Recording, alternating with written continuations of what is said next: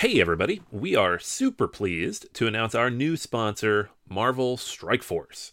Marvel Strike Force is a mobile squad RPG that allows you to battle with your favorite team of superheroes and supervillains in a fight to save the universe against threats like Doctor Doom and Apocalypse. The goal power up your favorite characters to complete missions, unlock gear and other resources, and beat other players in PvP modes such as Alliance War and Real Time Arena. And the best part Marvel Strike Force just reached its six year anniversary, which means free stuff when you sign up via our unique link in the description. The anniversary consists of weekly events and bonuses. Just complete each event, and you'll receive special awards and skins. Make sure to log in each day and every week to take advantage of all the new characters that are being released specifically for this event. This will be Marvel Strike Force's most generous event to date, so don't miss out. If we have received a unique promo code for every new user, please follow our link in the description and use the promo code MAXPOOL. M A X P O O L. Again, anybody uses that code, it is unique for all new users. Check it out. Once again, thank you so much to Marvel Strike Force for sponsoring this episode. Everybody in your crew identifies as either Big Mac Burger, McNuggets, or McCrispy Sandwich. But you're the filet fish Sandwich all day. That crispy fish, that savory tartar sauce, that melty cheese, that pillowy bun. Yeah, you get it. Every time.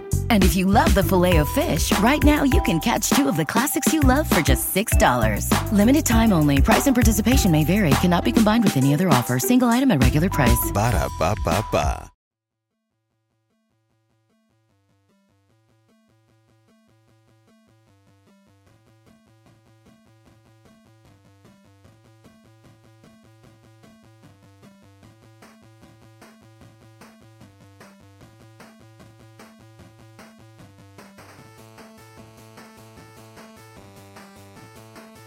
Welcome to Board Gamers Anonymous, the podcast about board gamers and the insane fun we have at the table together. This is Chris, And this is Anthony. and this is episode 325. Talk me out of buying or backing Mosaic, a story of civilization. We like to thank all of our Patreon backers for helping us bring you a brand new episode that's all about Dear God, please don't let me back another Kickstarter that's cost $100 because I can't afford to do these anymore, please. 150 this week. We're we're going up a little bit. yeah, so this week's episode is obviously like every week's episode, which is we talk about the latest and the greatest in board gaming, but we are, in fact, the only board game podcast, the only board game YouTube channel, the only board game Twitch channel, and basically, we are that group of friends that you have that for some reason finds the need to back everything. And this week, we, I know, this week we're talking about Mosaic, a story of civilization that just popped up on Kickstarter. That, as Anthony mentioned, is at 149. And yeah, it is How- is. why? Why? No. We'll discuss this later. We'll get into it, but I will say this, and I'll mention this more later. But I did get in a Kickstarter today Uh huh. with a ridiculous amount of content that was eighty dollars, Oh, and it's amazing. And I'm very happy about it. We're going to talk about it in like two to three weeks.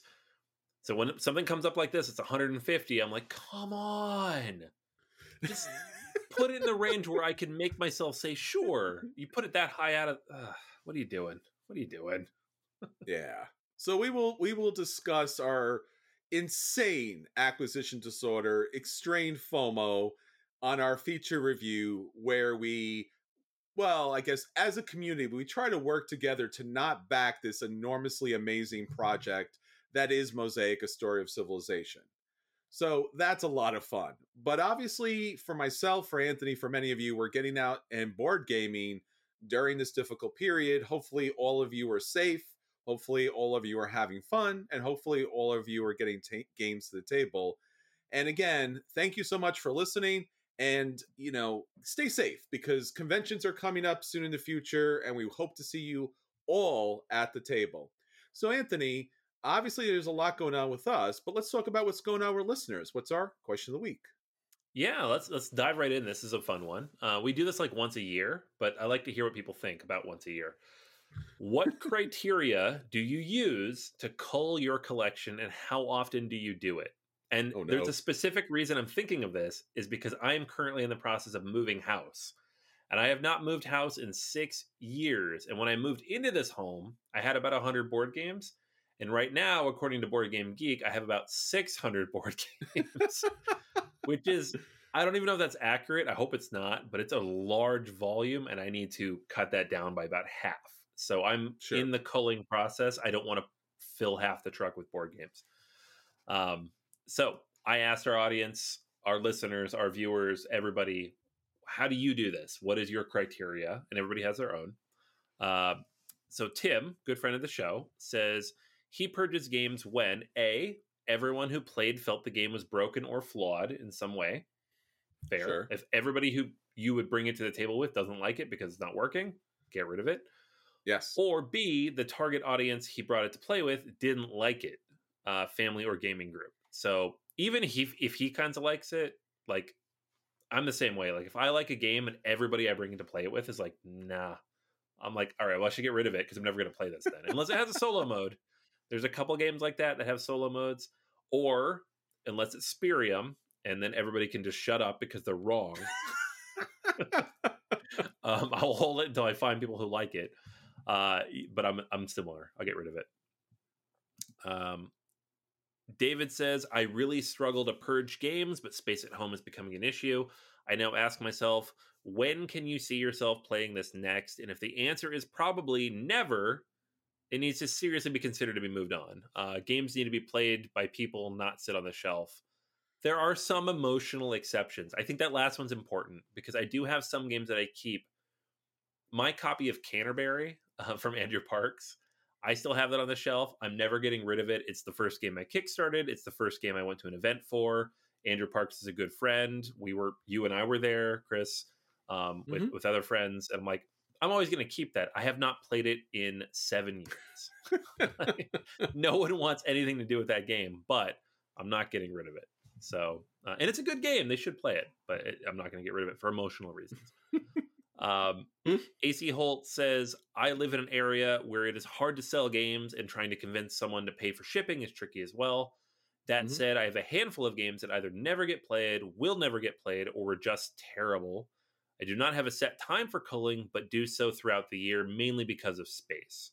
So, this is a common theme. Most people mention space.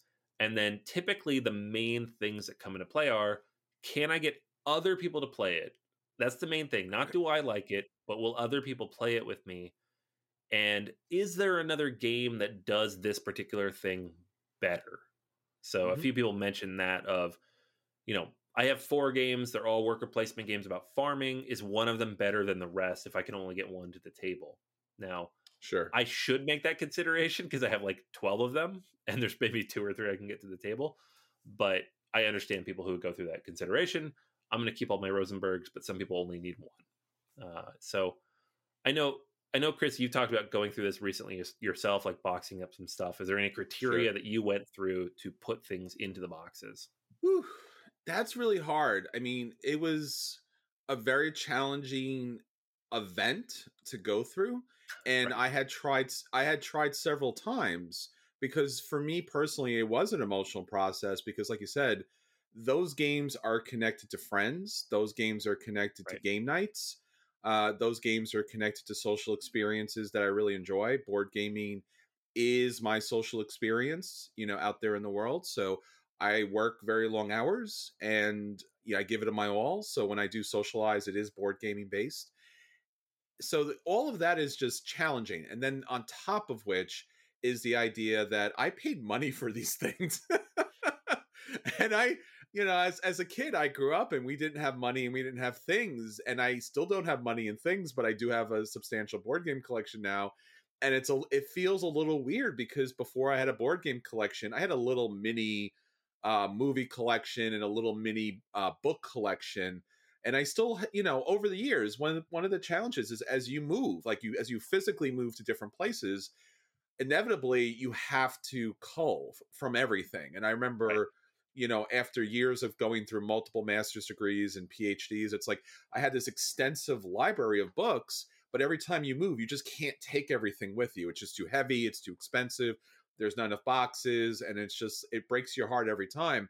So the games, again, is the same thing, which is like, these are, for me, collectible experiences like books. You know, they, they take me back to a time, they provide a world for me, they provide a social engagement for me and they were expensive and i treated them with care.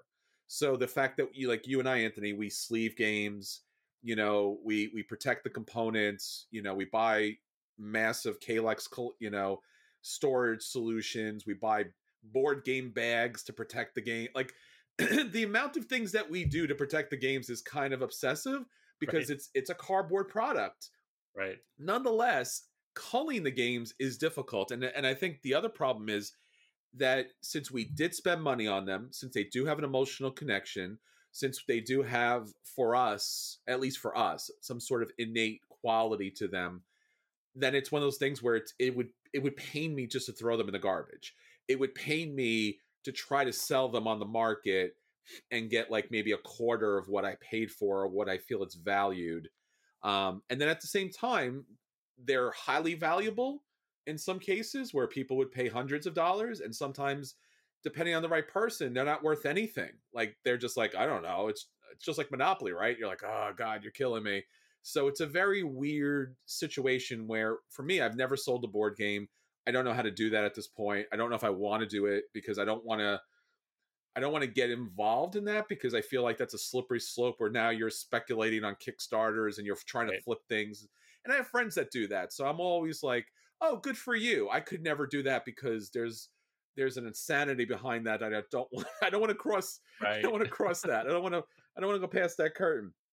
So I did for again for the very first time as you mentioned Anthony, I boxed a large a large section of my games that was difficult to do and I did use a lot of our listeners uh, criteria. So there were some games that I just felt were not good games. Not necessarily broken, but just not good games. Like I would play them like this is just not very good.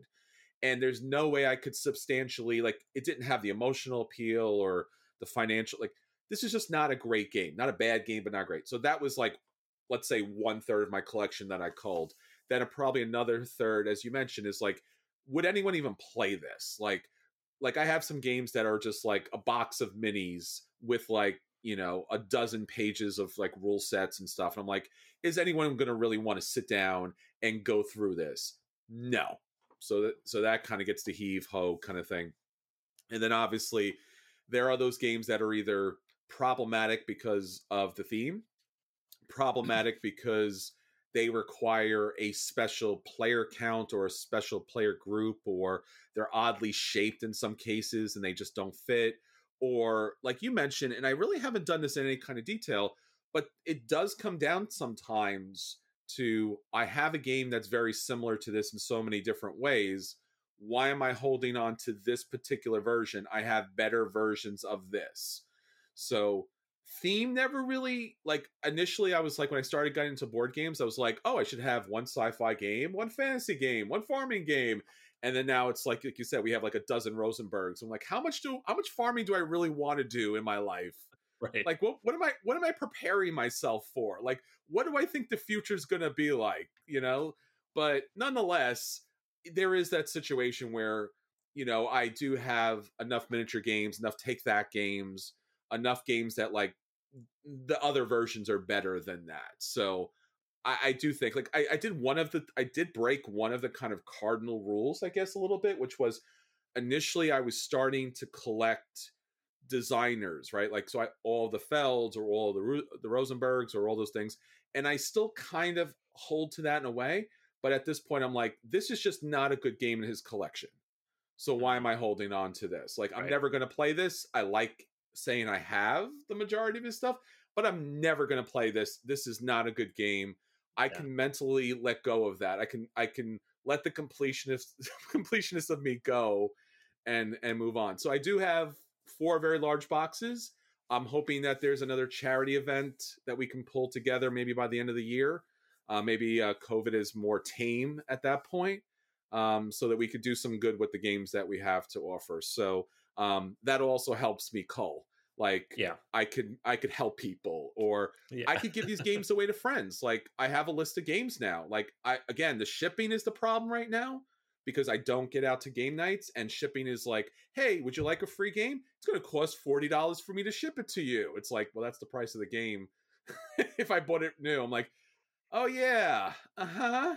But once I think once I get back into the world, my spreadsheet will be available to uh friends and you know whatever people want. I would I would rather give a game away than sell a game. It's just not worth the money. It's it's not worth the money. You know the the small amount of money you would get for it for the aggravation that you have to go through. And I commend the people who do it, but like for for the two hours to box, to sit online, to to mail it, the addresses, the the PayPal's or whatever else, just take the game. Like you know, you just do it. Yeah, and I think the funny thing too, Anthony, is is that you know um, all of these challenges happen every day when we look at our collections. But honestly, the one problem, and I'm going to bring this back because just honestly, I have to say this: we have complained because we've done the podcast for like eight years now, and we've said time and time again, dear God, please stop producing games that are like this many components, like a handful of components in a giant box. And everyone's like, well, it's cheaper, it's easier for us. You never know. Why are you complaining? It's got shelf appeal. And we're like, yeah, no, shelves don't shelves don't do any more appealing. There's the, the, right. the day of the friendly local game store is in the sunset of its days, right? You can put a picture up it online. A game doesn't sell because it has a big box. A game always sells because it's a good game, Right. right? I don't have room to buy more games. So if you're a publisher out there and you're not making the money you think you should be making, it's because the games that are out there are taking up half to two thirds of my space. Empty board game boxes. It's driving me nuts. Yeah. Ah, I will I will say that's true. My my number two game of all time is Root. It comes in a box like this big. It is packed full of content. Pack it. Pack it full, guys. Pack it. And if you Um, want to, if you want to, if you want to have expansions, when the expansion comes out, make a box that's big enough to hold the main game and the expansion. But don't come out with these giant core boxes that has like five components in it. You're killing us. It's too much. It's too dang much. Yeah. Yep. No, I'm with you, man. Like I have a whole closet full of stuff. I I made a list. I had prices on it, and then like I hit the point where I'm like, I'm not going to ship these. I'm not going to track people down to sell them. So I shared it with all my friends, and I'm like, who wants games? If you don't live in Pittsburgh, pay for shipping. I don't care. like, Yeah. Please get these out of my closet because if I get to the point like in July when I'm about to move, and they're still in my closet, I have to get rid of them. I don't know where they're going to go. Please take them off my hands. So Sure. Yeah, again, it's part of it's part of the hobby that we often don't talk about, and we appreciate everyone hitting us up with that. And again, um, there's a lot of really good ways to do that. So, um, not to mention if you have really great games that you want to get rid of, I'm just saying I'll take them. Just saying, that's fine. I'll take them. I, I always always looking forward to having some more great games in my collection. right. So a lot of fun. All right. So uh, again, thank you all for hitting us up on Facebook and Twitter. The question of the week, in fact, the question of the day comes out every day on Facebook and Twitter. Of course, BoardGamersAnonymous.com is our world famous website. In fact, I just showed it off to a couple of uh, big publishers, and they were pretty shocked that um, that was actually a thing. That actually there's a that there are not just podcasts, not just YouTube channels, not just Twitch, not just Right. TikTok, not just Instagram, but you know there are actual websites that have all of this content on there. There is owned And- and- media out there. We own it. We run it. we post it. Please read it. Yeah, so please go on to uh, check out the website. You'll be surprised. It has it has a lot of great content out there, and we're always looking for more. So if you ever want to create some content and you want to put it on a website, we're looking forward to it. All right, everyone. So that's what's going on with you. Again, thank you so much for hitting us up, and thank you for so much for sharing our question a week with so many people. It's some really good conversation to get out there, and just some general good support to let everyone know what's going on in board gaming. All right, Anthony. So that's what's going on with our listeners. Let's talk about what's going on with us. Let's talk about our question of the week, and then moving on to our acquisition disorders. All right, I got something digital this week. Uh, Chris, you actually shared this with me this morning. I did. I was like, I'm in. I, I want this. Uh, and that is Oink Games Plus. This is crazy. A Kickstarter running right now to play Oink games on your Nintendo Switch. I've had a Mm-hmm. Nintendo Switch since it launched in 2017, a little over four years now. I have played several board games on here. It's become like quite the popular uh, platform after Steam to port board games onto. And this is a Kickstarter to put a bunch of Oink games onto the Nintendo Switch.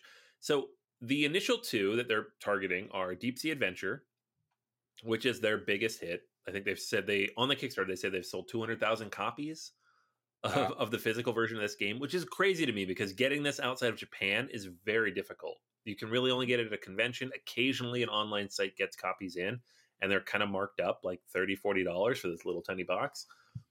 But Deep Sea Adventure is very good. It's a very solid press your luck kind of game. You're diving down, you have to get back. It's like Clank without all the junk around it.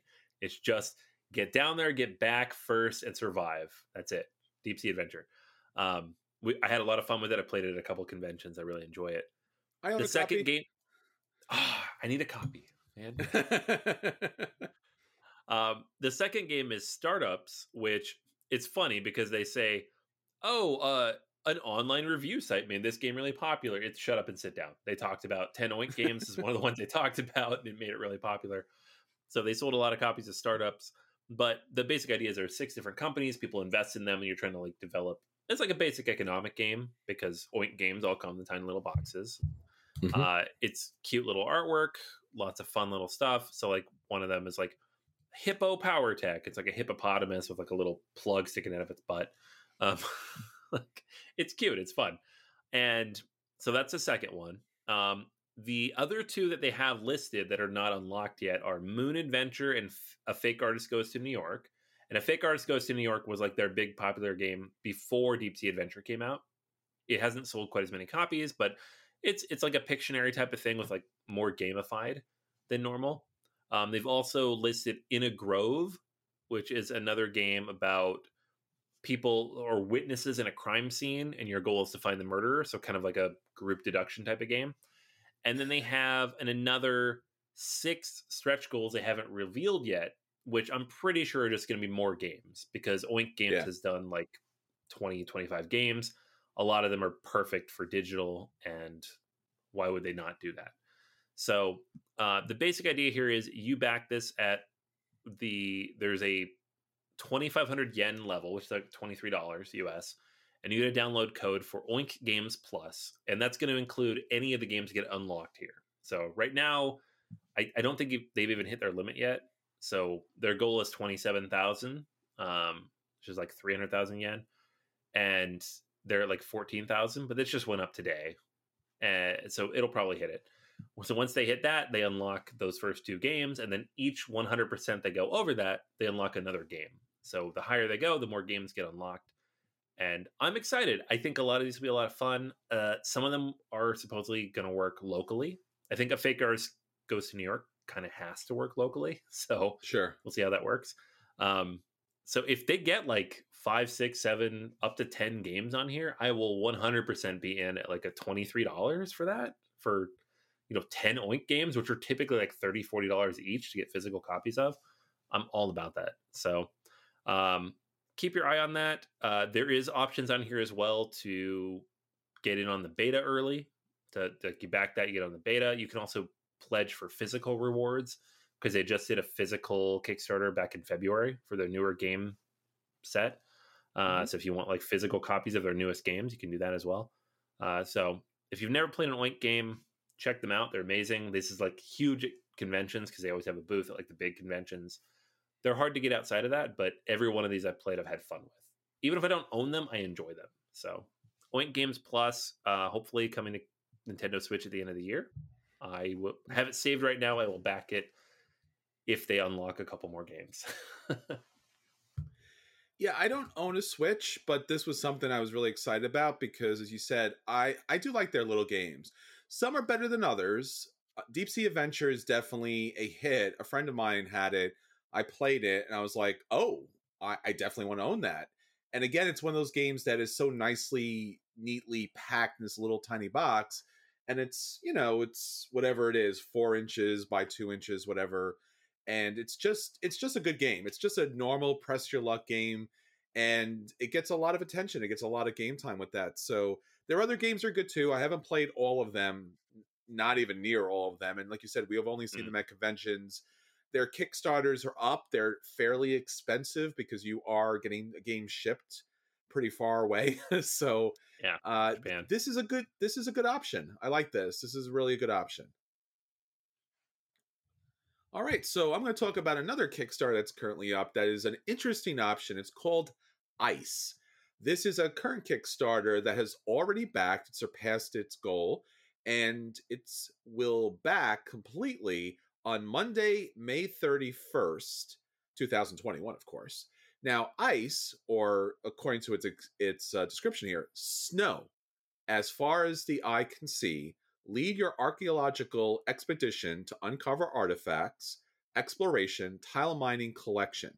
Now, this is the first game from a company called This Way. This is their first created game, and it's a company uh, that's been formed by two brothers.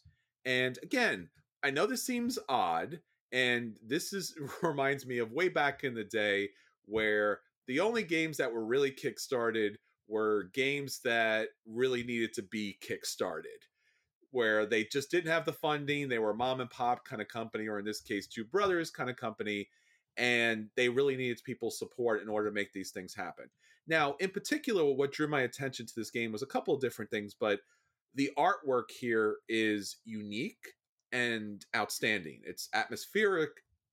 It's very different than usual. It's it's something that i think just that alone um, is worth your time and attention. Uh, leonardo d uh, is the illustrator and the graphic design alexis v uh, also beautiful job here. So i recommend taking a look at the game if for no other reason from the artwork. I think the artwork is a sight to behold. It really does give you the thematic feel and appeal as if you were kind of mining down in this wondrous kind of ice cavern now the game itself is interesting because you do have your own particular leader and everyone is utilizing archaeologists and miners and support and camps to be able to dig down into the ice. This is a really interesting part of the game because basically what you're looking at is the game board is this giant ice sheet.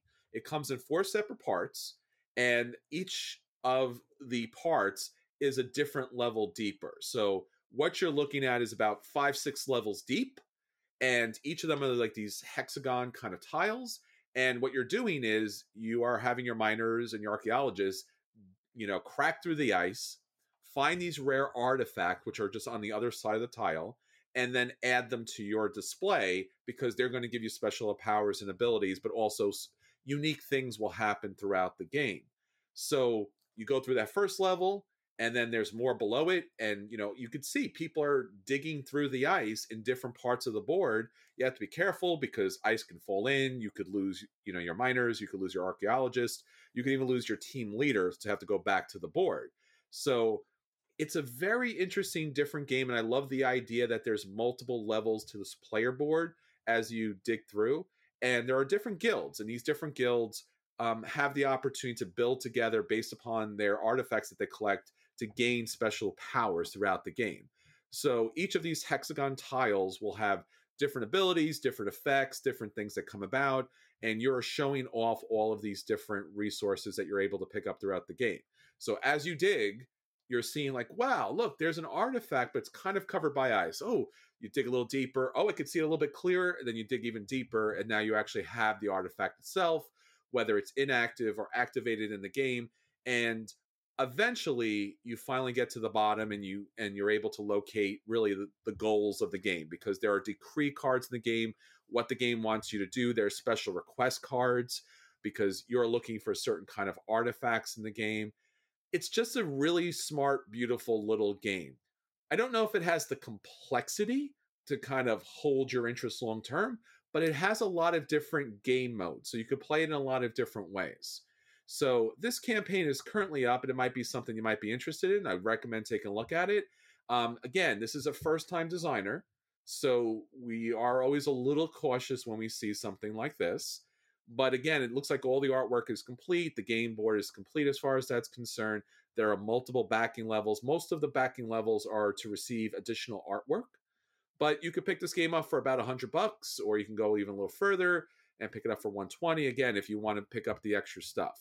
Uh, that is Ice. It's available right now. So take a look on Kickstarter. I was like, oh, that sounds cute. It sounds fun. It sounds interesting. And then you said the prices, and I was like, nah, nah. Yeah, that's your first time designer price. I, I think that's ah, part and parcel of the kind of situation so that they money. are. It is a lot of money, and it's. I mean, it's it's it's not an American release, obviously, right? Um, but again, what we have to remember is you are typically paying for the artwork. Right. You can't. That's that's the challenge of a game. We when Anthony and I got into board gaming, Anthony, you know this. It was always like, why are these games 40 50 60 dollars? And it was like the artwork is terrible. The the, the right. components are terrible. Like, but the mechanics are brilliant. And now it's like the mechanics are good, but the artwork is exceptional, right? Like they yeah. put a lot of money into the artwork, and you're like, should I still buy this? So yeah. So again, I think it's something to take a look at whether it reaches your particular needs or goals. But I think it would be a mistake to just overlook it um, because it is a first time designer, and a lot of times, a lot of these big board game companies just kind of swallow up the intent, you know, all the attention based on their kind of big campaigns. Right. All right. So that's every game that we've talked about ours or our acquisitions. Anthony, let's get to the games that hit the table. And we'll let those people know if those games are a buy and they should run out and pick those games up. If those games are a play and they should sit down and play them. If those games are a dodge and they should avoid them. Or if those games are a burn and maybe they should just be buried at the bottom of an ice sheet. So what do you have for us this week? All right. Yeah, I have I have a simple one, a quick one. Uh it is called Agropolis. This is Ooh. the follow up to Sprawlopolis, which is one of my favorite. well, it is my single favorite button shy game and I don't want to hear it, Chris, about oh, the man. button shy games. Come on, they're man. amazing. Ah. Uh, but but Sprawlopolis is legitimately one of my favorite solo games of all time. I can play it in about five minutes, and whenever I pull it out, I'll play it five times, right? Just back to back. It's amazing.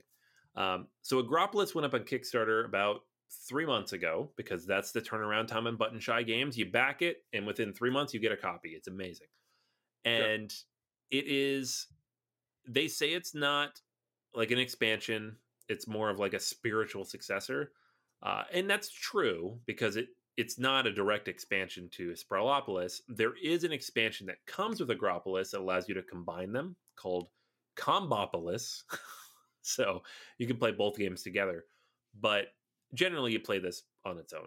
Uh, so instead of Sprawlopolis, which has like your residential, your commercial, your industrial locations, uh, this is farming locations. So you have, you know, like orchards and wheat fields and livestock pens and vineyards. And they kind of follow the similar rules that you have in Sprawlopolis. And so, just real quick, how that game works is you have a deck of 18 cards. You're going to take three of them, you're going to flip them face over. And on the other side, you're going to have three scoring conditions. And that's what you're trying to accomplish in the game and then you're going to have three cards at a time. And I'm, I'm, talking about the solo rules here. This does play with two players, but it's primarily a solo game. Mm-hmm. You will then place one card at a time. Um, there's like a starting card that goes in the center of the table, and you just kind of build off from there. And you can place them either adjacent or overlapping any of the four little rectangles on each of the cards. Uh, there are roads on every card, and so every road that you build on your Opolis, whether it's Agropolis or Sprawlopolis, is a negative point in the game, right? So every road in the system costs you something. But so you know, you're trying to combine as many roads as you can. But there's also other conditions, right? You get points for the largest group of each type of terrain. So in this case, the largest group of orchards or wheat fields or livestock pens or vineyards. And then the three scoring cards give you special scoring conditions. And so there's 18 of those that come in each in, in the game period, right? And they're going to be different every time because you're only drawing three of them. So it might be, you know, you get two points for every road that runs adjacent to a vineyard and minus one point for every road that runs adjacent to a pig pen. Right. So you have to kind of maneuver where the roads go, make sure they're all next to the vineyards and not next to the pig pens. The reason this one's different from Sprawlopolis is that the tiles themselves vary, right? So in the original game, you had those four types of locations, and that was basically it. There weren't a lot of tweaks except the mini expansions. In this one, you have the pens are all different. So it can be all the different types of livestock. There's pigs, there's chickens, there's cows, and then they're split in half on each of the cards. But then there's also different types of, you know, orchards or wheat fields or vineyards or whatever. So there's variability on the individual cards. And then you have kind of the overall value that you're trying to target. So the three cards that you pull out that are your scoring conditions, you add up the value at the top of each of those cards and that's what you're trying to target as a solo player. Like if you hit that score you win. If you get below that you lose. If you get negative points you're me and you keep playing right? So um, you get a lot of negative scoring games. And so that's a lot of fun because you get a, just ridiculous variability. The game plays really quickly. It is very brain burny. It's difficult to get these things. Like you have the three scoring conditions but each of them is like do this but not this. So you have three things telling you to do x but not y and then the base game telling you to do x but not y because you have to build the largest sections but then not have too many roads so you have like four of these different like if then statements in your head and you're trying to overlap all of them and you almost always mess it up you're like all right cool i got five groups of big vineyards it's great i got a ton of points from that and you're like no nah, i got like 13 roads though like a negative 13 points. Great. I got I got zero. Um so it, it's a lot of fun. Uh I don't feel like it's super different from Sprawlopolis. Um you know, that's the goal obviously. You want more content, more variability, more engagement with the core mechanics that is Sprawlopolis. And it's different, and I will play it separately, but it feels the same. You know, if they were going for a different feeling in the game, like this is a different game with the same core idea. I don't think they quite got there. It feels like Sprawlopolis with another expansion layered on top. Now, I have not played the Combopolis combining the two, which I feel like might take it to the next level because then you have cards from both sets and scoring conditions from both sets. Uh, but all that said, I love this system. Sprawlopolis is one of my favorite games of all time. It was in my top 100 when we did that in December. So this is definitely a buy because if you can get a copy to convention or off their website, it's like ten dollars. So one thousand percent pick it up. Um, if you prefer the urban setting, pick up Sprawlopolis. Also amazing. There's four or five mini expansions for that game. There's two or three mini expansions for this game. But the core system, the Sprawlopolis system that we have here in Agropolis, so good. If you're looking for a solo game that you can carry in your pocket and play in five minutes, this is the one. Like, if in my opinion, it's the one you should own. So check it out. Agropolis, it's a buy. Wow, that's high praise. If this is the one, out of is this the one out of all the button flies? Oh yeah, yeah, for sure. Uh, okay. Uh, and I, I, wouldn't say Agropolis over Sprawlopolis because I think it's more of a theme preference. Like if you don't sure. want a farming game, get the city game. Um, honestly, I would get both of them and throw them together. But um, yeah, it, it's really, really good. They have a lot of really good games, Buttonfly, but Sprawlopolis is their best game, especially if you're a solo player. So definitely check it out. Yeah, and I make a joke about that because again, it's it's one of these little games, the little just it's a little kit with a little button, um, and it's kind of funny because that's how I think about it. Like you said, it's like something you put in your jeans pocket, you know, like the button fly jeans, and here you have a little game with the button fly.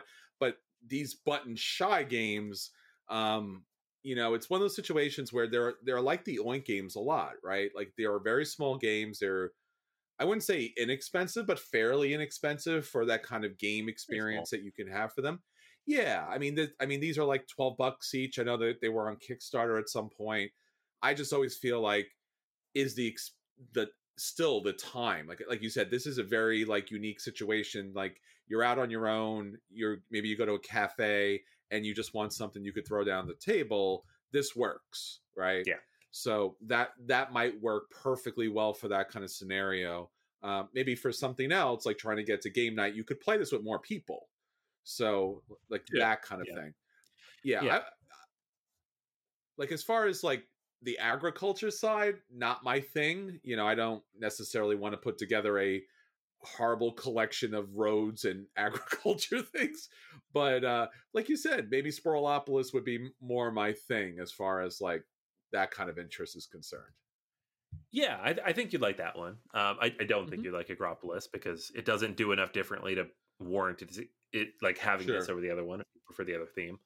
But yeah, I've taken this on airplanes, I've taken it on trains, I've taken it to coffee shops. I've played it mm-hmm. while watching TV because I can set it up and play it in five minutes.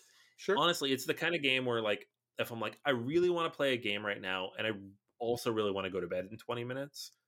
This is the game I'll gotcha. pull off the shelf because I'm like, I can just play it real quick and then put it away. And the put away sure. time is zero because it's just a deck of cards. You swipe it all together and you throw it away. Um, and so I've probably played Sprawlopolis more times in the last year, year and a half than any other game because of how quickly I can play it. So gotcha. more of that, muy bueno. Well, we didn't plan it this way, but my game this week is very similar to your game this week. I'm talking about a game that's quick to play. Uh, it's a two player game, and this is the faster version of already fast games. So this is Patchwork Express. So, probably for many of you, you already know Patchwork. So, I'm going to add a little bit more information on Patchwork Express if you've already played Patchwork. But again, Patchwork Express and Patchwork and all the different variations of the game are primarily about building or constructing or sewing together, I guess is probably the best way to say it, a patchwork quilt utilizing polyominoes. So Anthony's always like, Chris doesn't like polyominoes. I do like polyominoes when it's a really good game. So uh, this is my exception to the rule. This is my exception where the game works out really well. Um, in fact, you know, I'm, I'm showing on camera. So again, if you are watching or listening to this on our YouTube channel on Friday, you'll actually get to see, hey, look, it's patchwork. I actually own a copy. See, polyominoes live. And then, you know, now the reason why I'm showing patchwork here, and again, it's a very small box. Uh, you know, this is a game that you can get, you know, out to table, lookout games. And this is a game that for me was obviously a buy. And this was a game that shot up to the charts, uh, especially because this is an Uwe Rosenberg game. And for me, this is the best version, for me, the best version of his polyominoes games. Now, the reason why I'm showing you patchwork, if you're watching the video, and if you're not, follow along, because nonetheless, it's true, is because I did put patchwork and patchwork express in the same box. Because again, I wanted to keep every box, every board game box, even the expansions, but the industry broke me. So now we're sticking things together and I'm living that kind of life now. It's not cool. I'm not happy with it, but it's it's how I have to live now. All right? so, two games in one box. Not happy about it. But in fact, one of the things I did do in order to remind myself is the back of the box is Patchwork Express. Ah. So I've actually done this with CV. I have CV and CV CVization. I stuck that in the same box too. So, why I'm showing this because visually I think you need to see this and if you're just listening to this, I'm gonna make I'm gonna explain the primary difference. Patchwork has smaller polyominoes of more unique shapes. Patchwork Express has larger polyominoes with simpler shapes. In fact, the games are identical, with the exception of Patchwork Express is a board that's the same size, but the spaces are bigger because here again, the pieces are bigger and they're simpler. In fact, when you play Patchwork Express, after you go around, there's five tiles left. You put in these very simple blue tiles that are very simple shapes, mostly squares and rectangles and things like that, that you can easily finish out your design. Other than that, there's no seven by seven rule in order to get like bonus, you know, buttons in order. And the board itself, as far as circling around in order to get the additional patches, is a lot simpler, a lot quicker, and you get a lot more patches. So it's a lot quicker, easier, simpler of a game to get to the table to play with any number of people. This obviously plays better for people who don't play hobby board games or for kids because they can obviously be able to utilize it a lot better than anything else, right? Because the other polyomino, they could still do it. It's not that they couldn't do it, but nonetheless, this allows for a quicker, simpler, easier way to engage with the game. And honestly, that's what patchwork should be. Um, I would love to see a more complex version of Patchwork. I don't know what's the opposite of Patchwork Express. Patchwork, I don't know, sludge or slowdown or bottleneck or I, I don't know what the what the right you know adjective would be there. But nonetheless, uh, Patchwork Express is a buy. It is definitely a simpler game. I do prefer the regular version of Patchwork. Uh, there's also a holiday version I, I talked about it in an early acquisition during the holiday season. I probably would even prefer that even more just because it's a little brighter and a little more colorful. So Patchwork Express is a buy if you either own Patchwork.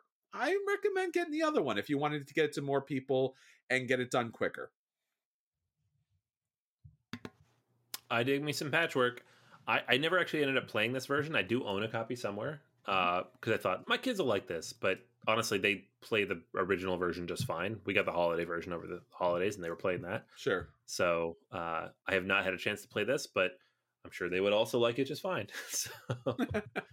it's all the same stuff, like you said with uh, Sprawlopolis, and you know, it's just a different version. It's more of the same, but slightly twisted, tweaked a little bit. So, all right, right, all right. So our feature review this week is one that we have been dreading because we want to back Mosaic, a story of civilization. But thankfully, our feature review is talk me out of buying or backing this game. So, for this feature review, I will be talking about the new Kickstarter Mosaic from our friends at Forbidden Games. And it is a civilization game that you can get done under two hours. And we'll talk about that in a minute. But Mosaic, A Story of Civilization, is an action selection board game where you guide an ancient civilization from its founding to its ultimate fate and history. And just to kind of make it a little obvious and basic, it's civilization in the Mediterranean. Whoa, big surprise there. Woo! Woo! What a what a radical take there.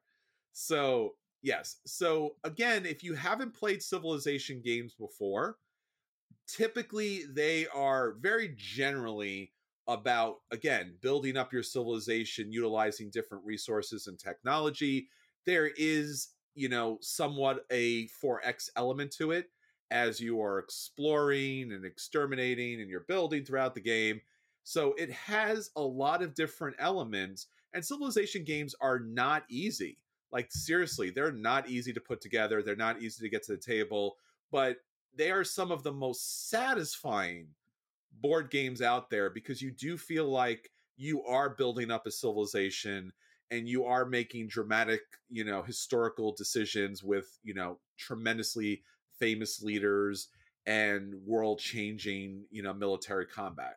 So, Anthony, uh, what do you know about uh, civilization games? You're you're a bit of a fan, right? I love civilization games. Yeah, no, it's it's one of my favorite genres of game. The the problem is is that you get two buckets of civilization games and then a handful of games that fit in the middle. You've got the ridiculously overly long, super complicated 5000 bit games, which I don't have a problem with necessarily. I still enjoy them, but it's impossible to play them. So this is like Sure. your GMT stuff, like your, you know, Western empires, your Eastern empires, your ancient civilizations of the whatever, you know, your mega civilization, all that stuff. Uh, and then you've got your super boiled down, not really a civilization game, but hey, let's use the theme anyways type of games like Tapestry. Um, true. or like some of those games I like. Civilization and New Dawn, I really enjoy, even though it's not really a full 4X civilization game. And then a small number fit in the middle, right? You've got Nations through Sure. the ages, uh, Clash of Cultures with the new, like the various starting uh, civilizations that you get in the Monumental Edition. Mhm. There's a few, and they work, and they're amazing, but they're narrow. They're often very Mhm. expensive, and they're also Yeah. still too long. like, Nations is one of my favorite games of all time, but I don't play that with other people because it takes Sure. three to four hours, and people It don't want to play a four-hour Civ game. So every year or so, every 12 to 18 months, somebody comes along and they claim, hey, we figured it out. We've got a civilization game. We can do it in 90 minutes. We got this. It's got all the four of the X's. You're good to go. And you're like, all right, I'm going to try it. And then you play it and you're like, it's like 1.8 x's. It's not Yeah. like you got rid of the combat or you got rid of the technology or you got rid of the exploration and then you just boil down to these simple things and it's Yeah. still a fine game but it's not a full civ game so that's like that's where i come into any kickstarter like this where they're claiming all these things where i'm like is it though is Yeah. it and that's and that's going to be one of the questions that you and I have to ask Anthony because you and I are big Civilization board game fans and we all we you know own I, I think all of them combined. I mean, Through the Ages is one of of both of our favorites. Seven Wonders, obviously one of our big favorites, and all the different you know empire ages of all those things, nations as you mentioned earlier. So let me talk a little bit about the game and why it's so attractive and why you might want to back the game. So right off the bat, this is from designer Glenn Drover. Now, he's already done Age of Empires 3, which you might have had a chance to play. So that's a solid, significant civilization game. He's also developed Railways of the World, Raccoon Tycoon, Lizard M- Lizard Wizard, which are not civilization games, but again, it's good that he's gotten some other games out there with Forbidden Games. So, what this game looks like if you haven't seen it yet is again, we're looking at the Mediterranean and the surrounding country areas there. You're not controlling one of those civilizations to start off with. Basically, what you're going to be doing throughout the game is building up civilizations on multiple um, country states out there, nation states out there. And you're going to be dropping different um, wonders and different cities and, and different villages out there. Now, basically, your game is all about your own personal game board. So, your personal game board will come with or be given out to you a leader card. Now, right now, there are nine leader cards. I'm hoping that there's more because what we're looking at is, is a possibility of a six player game. So, nine leader cards is a little thin. Yeah. They don't do the thing, Anthony, that I was really surprised with. They didn't go with historical leaders.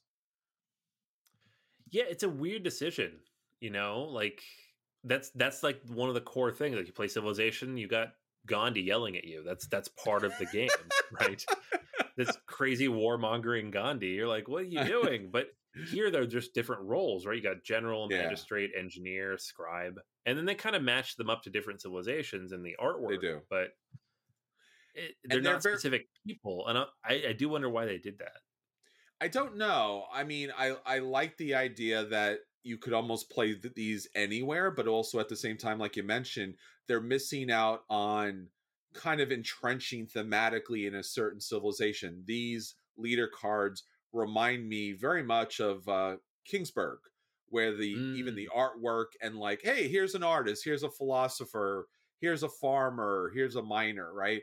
It's one of those things where it's like, oh, I've seen these before. Now, basically, these leader cards are going to give you starting resources and a special ability or special abilities in the game. They're also, and this is the kind of thing that I think that we need to have a longer, con- you know, conversation another day about the impact of board games on the industry. The leader cards also have a symbol on them, and as we talk about this, a lot of cards have symbols on them, and a lot of cards need symbols. So this kind of plays a little bit like terraforming Mars, where you have to collect the certain number of symbols based upon whatever it is that you're scoring that's going to score you points, or again, collect a number of symbols in order to be able to purchase or employ certain cards. So right beyond the leaders are technology cards. Now, Anthony, for me, this is where I love Civ games. I love a tech tree. I love different technologies. I love imagining that my civilization's building up. They did a great job here. 97 technology cards. You know, from things from like astronomy to plants to armor to art, a lot of different variability here. I think this is really where the game makes or breaks because everything else is kind of basic. It's like, hey, here's population cards, here's building cards, but technology cards, the tech tree is always the most interesting thing for me when I play a civilization game. 100% agree. Yeah, it's it's Yeah. honestly the one thing that broke Tapestry for me is the Mm. complete lack of theme around the tech tree Sure. where you could get like space age technology and then after that do nails. you know, it it didn't work. And some people are like, "Oh, come on, you know, you're taking it too seriously." I'm like, "It's a Civ game. The Sure. point is that you're building up. If you're not building up, then it's not a Civ game. It's just a Civ theme thrown on another game. That's all that game was. Uh, so I'm all about the tech tree here, but I guess the problem I have is that I look at like acquisition tiles. They have the wonder tiles, the golden age Sure. tiles, the achievement tiles. There's only Yes. nine of each, right? Yes. And so, like, if you look at almost any other game in the wonders, there's usually more than nine. I mean, there's seven Yes. wonders of the ancient world, and then you have Sure. the whole rest of the world, right? So, are we only doing the ancient world? And if that's the case, can we clarify that a little bit? It's not really a Civ game if we're talking about like you know 500 years of antiquity. I I don't know. I want more, and that's the problem. That that is kind of the catch 22 of any Civ game is you want more, but you don't want it to take six hours, right? Sure. And so they're building a game that's not going to take six hours. They're like, it's only two hours. It's going to be quick. Yeah. Cool. That's awesome. And then you look at the list of stuff and you're like, oh, you only got 37 buildings and you only got like, you know, you only got like these nine wonders. What are you doing? And they're like, well, if we added more, it would take longer. You're like, yeah, but there's only nine. So, uh, yeah and and I, I i think from a like you said from a design point of view that where you know like we said the technology cards a tech tree like you said tapestry i like the fact that tapestry did go from like basically prehistoric i don't know if it was prehistoric but it was at least early antiquity to like the space age. You don't see that in many games maybe civilization the board game kind of here. This one is certainly not a very long civilization. This is a really kind of short um you know point in history like you know however many generations it was. But i think i think you make a perfect point anthony here that the build cards here are generic the population cards are generic. The tax and tariff i like to see that's interesting because what's interesting about those th- you know the three sets of cards is that they're variable. So you might get a tax that um, is giving you more money the next card that flips over to be available might be less successful or less uh, beneficial to you. So I don't know thematically how that makes sense, you know, or like how it makes sense that you can get, you know, additional two population by paying 12 wheat, but later in the game, one population, but you only have to pay five wheat. Like how how is that a thing? But nonetheless, again, there's variability as far as that's concerned. But I think the thing that they were looking to do was they were trying to build the wonders, the golden age tiles, which are victory point kind of base tiles the civilization achievement tiles again those are victory point based based upon whatever kind of specialty you're going for so the in order to do a two hour system they very tightly enclosed it on mhm. really basic things right? Like did you build enough you know uh what enough projects or wonders? Did you build enough population? Did you build enough production? You know did you get enough food? Did you get enough of these symbols right? We go back to the, the terraforming mars where these golden age tiles should be like amazing. It's like it's architecture! You needed to have six six of those symbols in order to be able to do that and now you get a bonus which is great but again boiling it down it's always that question where like you want to play something that's playable and available but at what point do you lose the thematic appeal and you lose the civilization game, right? Like you said, tapestry, right? At what point did it just go off the off the rails? And here Right. we're looking at that similar civilization. Like six, there's six government tiles, so there's six different governments you can choose from. Again, based upon if you meet the particular conditions, which is very smart. And I love the idea that governments here because when you play through the ages, I love that the government is really important on what you're able to do and what you're able to build in your population. But here you get six. Again, I don't know. I mean, Anthony, you have a lot of civilization games. What where's the line? Is there a game that really does it well as far as it's playable, but it's still a civilization game? Is is like where does this fit? You where, where do you feel this fits? I don't know, man. I don't think anybody's really nailed it yet. Um, Okay. Clash of Cultures might be the closest. That game is two to three hours. and the, the challenge now with Clash of Cultures is that they printed it. The base game was fine. The expansion was amazing. You could never find the expansion. And now, if you want all the content, it's $150 like this thing. Yep. So, Yep. Yep. uh, so we get in the same stupid boat. Um, Nations is very good, but still a little long with three to four players. it's now affordable. You can get that game for like 60 $70, which is, I think, acceptable. Sure. Um, I I honestly can't get over the price of this game. I just honestly like everything you're now, talking about the mechanics. I'm like, it's fine. I'm I'm okay with that. I want to play it. I want to try it. And then I just look at the pricing where they're like, this is what the retail is. This is what you get. And I'm just like, no, those numbers are stupid. I just well, here here's the other thing with this game that makes it so very attractive. Now, we didn't mm-hmm. mention. I just want to mention ever so briefly that one of the big parts of this game is obviously picking up resources that are scattered throughout the game. So there are trade goods that are available, and there's different currencies throughout the game. So there are idea tokens that you need in order to do science and technology. There are stone tokens that you need to build stone in order to build buildings, and there are food tokens, obviously, to build a population. This is where Kickstarter is either the greatest thing in the world or just a nightmare because, as you said, this game is a $150 because of course, they want you to buy all the plastic miniatures and all the coins, you know, all the upgrades for this. And you look at it and you're just like, dear God, these are beautiful 3D sculptures. And with this game, you receive 351 of these. Now, some of these are just figures, right? Some of these are just soldiers and workers and things like that. Some of these are actual wonders. As, Anthony mentioned, there's only a couple of those.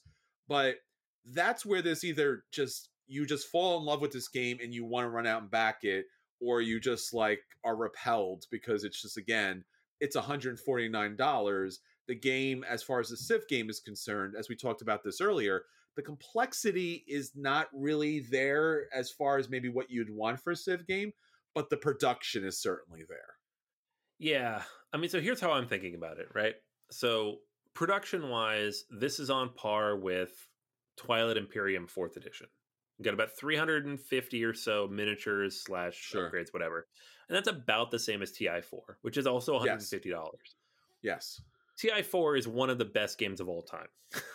like, it's just hands down, it's 20 years of iteration and optimization and improvement coming from yeah. one of the best board game producers in the world sure with some of the best molds and all the different pieces and uh, just it's it's amazing the production's amazing this game is on kickstarter from a designer we all know and love yes. glenn drover does amazing work but we don't know anything about this game we've not played it we haven't seen it it looks relatively medium weight like it's mm-hmm. giving me like a gugong vibe of like i would Ooh. probably enjoy this but I feel like you're throwing a lot of bling at a game that's probably like a 2.9 on the weight scale. And I'm like, I don't think that's really worth it. And then you're asking me for $150 and you're saying, hey, you get a 350 pieces with it. I'm like, great, that's my money's worth, but is the game my money's worth? And I just, I feel like if you're weighing the three different pieces and putting them on the scale, does it all balance out? And this is coming from someone like when I first saw this, I was like, oh, this looks really cool. I'm like, I'm like looking at it. It's really getting like I'm really intrigued by it. And then honestly, the thing that got me the most, which is good timing because we're talking about this today on the podcast, yeah, is my copy of Kemet Blood and Sand came in today, which Ooh. was oh. eighty dollars, and that box is packed, and it's got yeah like almost 200 miniatures and pieces in it as well. All the bonuses, the upgrades, the expansions, the game up pieces. I got the mat. I got the the expansion that was supposed to be Cthulhu, but now it's not. You know, the, the sleeves, and I think I spent 105, 110 total for all of that. And that's a game that I've played before and I love, and they've iterated on and made it better. And it will be on my shelf for years. This game, I've, hmm. I don't know anything about it, and they're asking for 150 dollars. So I'm just like, I just, I know we at the end of the day, like we we keep coming back to money on these things, and I don't think that's necessarily the beginning or end all of any decision on Kickstarter. Like there's plenty of games I've spent way more money on than I want to because it does certain sure. things really well. But in this case, I just don't see the gameplay, at least what they're showing me, bearing out beyond what I've experienced in other civilization games or other games of this price. And, yeah. and that just makes it hard for me to look at this and be like, sure. And I wouldn't back it at the $80 level and just get none of the plastic you know like sure you're asking me 80 bucks for what is probably a $50 game or 150 for what is a $150 game but have i I don't really know anything about it. So I don't know. That's where I'm at. I would love to have played this before if this was a game that already existed and I could try it and then make this decision to like upgrade it and get a better version of it. I'd be all about it. But just like as a brand new thing on Kickstarter, I think I'm just getting tired of these games coming in at like 150 $200 and it's being like, give us all the money. You know, it's too much. Yeah, I, I, think there again. This is another discussion that we need to have on another another episode about Kickstarter and the benefit and the poison that comes along with like, hey, we're putting a game out on Kickstarter, so why not, you know, just put the most outrageous components in it because you're going to buy it once. Don't you want to buy it with all the great stuff? And of course we do. We absolutely want to buy it with all the best stuff. And of course, if it's a civilization game, we want all the wonders. We want to see the the map covered with amazing, amazing things. But again, like you said, we haven't played the game, so the financial investment into something like this is very high based upon something we have not played. Now, right. I do again, there is some really problematic things with the colonization, you know, themes, but his game Empire's Age of Discovery just mechanically is one of the just the best games out there just for right. for that kind of role. So I do trust the designer here. I do trust the company here but the two hour time limit and how we could see things were kind of cut here and there in order to make the two hours but also like you said there's at least another 50 60 70 dollars on this game just for the plastic components that honestly are are just you know they're just placeholders right? Right. Um, i think about mare nostrum empires from academy games and that does have an upgraded pack with their little plastic and that was a kickstarter way back in the day. It's the same area. It's it's it's definitely an empire building game. There is obviously mythology added to it as well but that's a game that i always felt like really did have all the elements. It doesn't play un- under two hours but it does have the feel of that. So i i think anthony you know whereas you know marvel united x-men you know, was one of those things where it was all about the plastic and we could kind of justify that. At least I could as a big X Men fan. And I did back the whole enchilada, the uncanny version of this, which I will regret later, but I did do it. Uh, I think in this case, I think in this one rare case, despite the great company, despite the the designer, I think in fact you have talked me out of buying or backing Mosaic, a story of civilization, my friend. You've done it. I did actually it. done it. You actually did a thing. I was this close to backing it. You pulled me out. Woo. Oh. I did. Yes. I think I pulled myself so, out too because when you sent this link over, I was like, "Ooh, it's a Civ game by Glenn Drover. I want it." It was an instant back, and just yeah. So I hate to do it because this is going to be a great game, and again, it's going to look gorgeous on the table with all the extra stuff. All right, so you talked me out of it. Let's talk. Let's stop talking about it before I before I back it. Damn. All right, so uh, that's everything for us. Just in the nick of time. Until next time, this is Chris. Hey, and this is Anthony. And we'll save you all a seat at the table. Take care, everyone.